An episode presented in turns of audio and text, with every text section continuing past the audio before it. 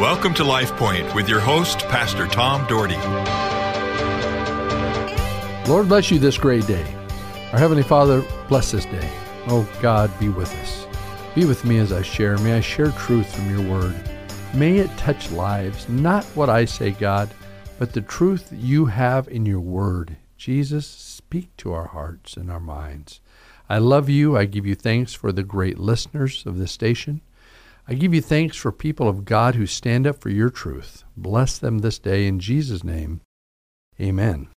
Well, I'm going to talk a little bit about Colossians today, about the encouragement of people. Paul encouraged people. You know, we know that Colossians was written 60 or 61 AD by the Apostle Paul, and he was trying to encourage the church at Colossae so they'd be well thought of. And so, and they had some issues, kind of like most churches today. Most churches have some kind of issues. Life isn't perfect. I know I've been pastoring the same church for 33 years. Life isn't perfect. I don't always agree with everyone. Everyone doesn't always agree with me. And now and again, people get their feelings hurt. Now and again, I get my feelings hurt just because of things people say. And, and we, we just kind of live in that world. But you know what? I think that we really need to find out what God has for us. And we need to find out what the body of what God has for us. You know, in, in life, when you go to big dinners and stuff, they always have these, they call them hors d'oeuvres or appetizers you know, and so they have all these appetizers and hors d'oeuvres that people can have, and it's kind of fun because some of them are re- they're really creative. They go, they make all these little cr- things with crackers on them. Sometimes it has some kind of fishy stuff on it. Sometimes other kind of meat. Sometimes some vegetable spread. I personally like uh, like jalapeno cream cheese. You know, you get jalapeno cream cheese on a bagel or on a baguette or whatever it is. I like that kind of thing, and sometimes a vegetable spread and I have a friend of mine that makes this pickle dip that's just so incredible, but it kind of whets your appetite for what's to come. It prepares you for what's to come. Uh, most all banquets have appetizers, you know. It's kind of interesting. Now, the caviar, the caviar, the fish eggs, that's not something that I really like a lot, but you're going to be surprised because when I tell you what the appetizer I made for a, a situation, you're going to think, and you don't like caviar and you like that. I tried to be creative one time. And I made this appetizer.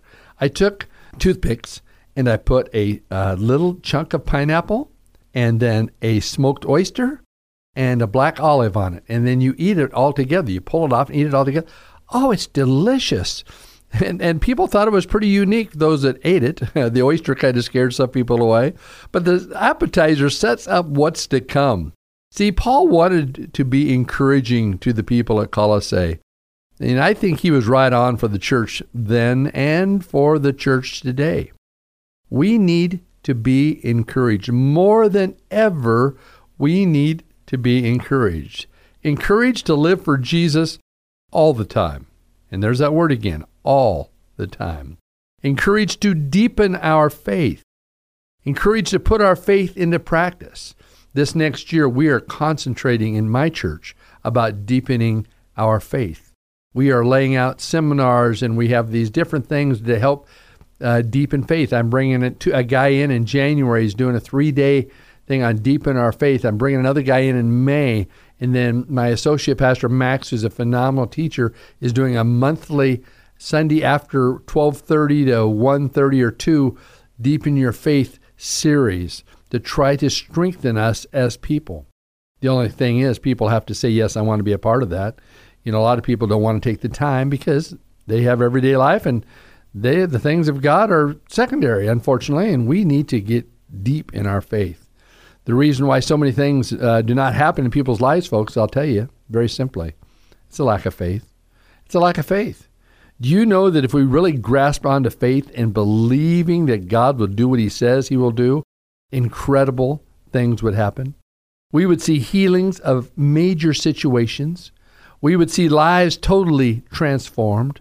See, Paul wanted to encourage the Colossian people to re- really understand the message of Jesus Christ and to put it into practice. See, there's one thing about understanding, there's one thing about knowing God, but folks, we've got to put it into practice. Paul wanted people to be united in love.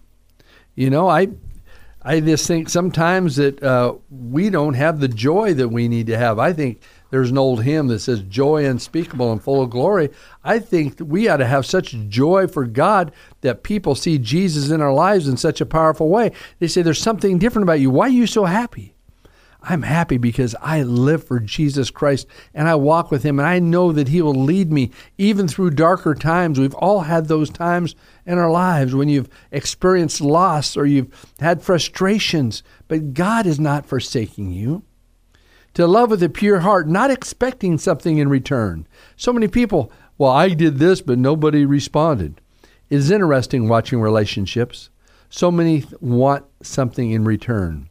We as God's people must learn to serve and give, and not for reward, not for any reward. Listen to Paul as he speaks to the book uh, to the people at Colossae in Colossians chapter 2 verses 1 through 5.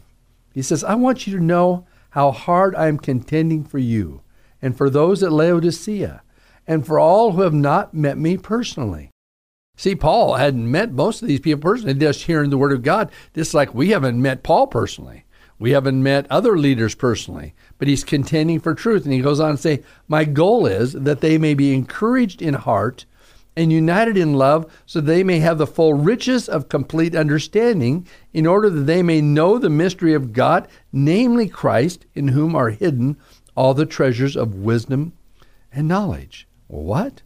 Yes, all treasures of wisdom and knowledge are coming through Jesus Christ.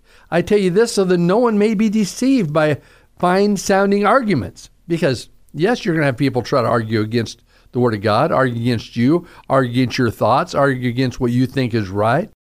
Then he says, For though I am absent from you in body, I am present with you in spirit and delight to see how disciplined you are and how firm your faith is in Christ Jesus. I hope that's what he says that about us how disciplined you are, how solid your faith is in Jesus. Paul says in this passage that his purpose was for people to be encouraged and united in love so they could really understand what Christ is all about. God is love. For those that know God and love God, they understand that. He was all about love. He loved people unconditionally, people that are hard to love. And you know, there's people in your life that's hard to love. Maybe it's in your household. Maybe it's in your neighborhood. Maybe it's with extended relatives that you really have a hard time loving them because of their personality. But Jesus loved people unconditionally.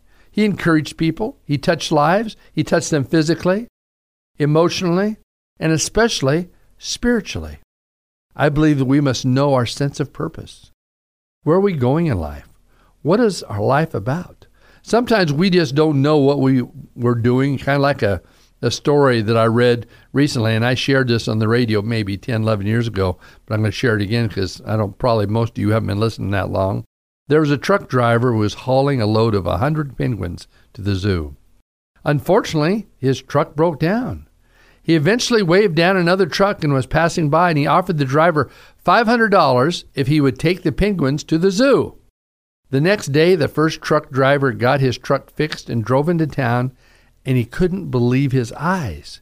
Just ahead of him, he saw the second truck driver who had stopped to help him crossing the road with a hundred penguins following right behind him in single file. He, he jumped out of his truck and he ran to the guy and said, Hey, what's going on? I gave you $500 to take these penguins to the zoo. To which the man responded, I did take them to the zoo, but I had enough money left over, so now I'm taking them to the movies. Okay, I think that's pretty funny. Obviously, that didn't man didn't fully understand what he was supposed to do. So we ask ourselves this question: Do we know what our purpose is? Do we know what our purpose is? In Colossians, we find out a little more about purpose. Purpose is this: to continue to walk in Jesus' paths. In fact, chapter 2, verse 6, he says, So then, just as you receive Christ Jesus as Lord, continue to live in him Okay, I think it's fair to say most people listening today, maybe on this station, have received Jesus Christ as Lord. You believe that Jesus went to the cross for your sins and that he rose again, and he gives you eternal life to all those who walk with him. I think many of you listening today believe that. If you don't, I pray you do. I pray you believe that and say, God, today I believe. Today I'm going to walk with you. The note here to the Colossians is to continue to live in Him. Of course, he says that because he had most likely caught wind that some people were not living in Him. They knew the truth, but the truth had not set them free. Folks, we need the truth of Jesus to set us free. In our lives, we need to be real. We need to take a close look at who we are in Jesus Christ and to see the paths we're going. What path are you heading down? We must continue to live in Him, allowing Him to guide our steps, to give us discernment in our decisions, to help us recognize the incredible power He offers each of us who will step out in faith and believe what He says. Folks, we need to be rooted in the things of God.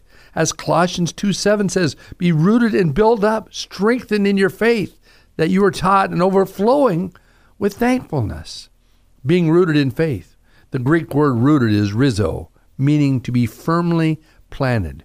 We need to be firmly planted in our faith by believing, by believing that we're in touch with Almighty God and learning from His Word and growing in Him.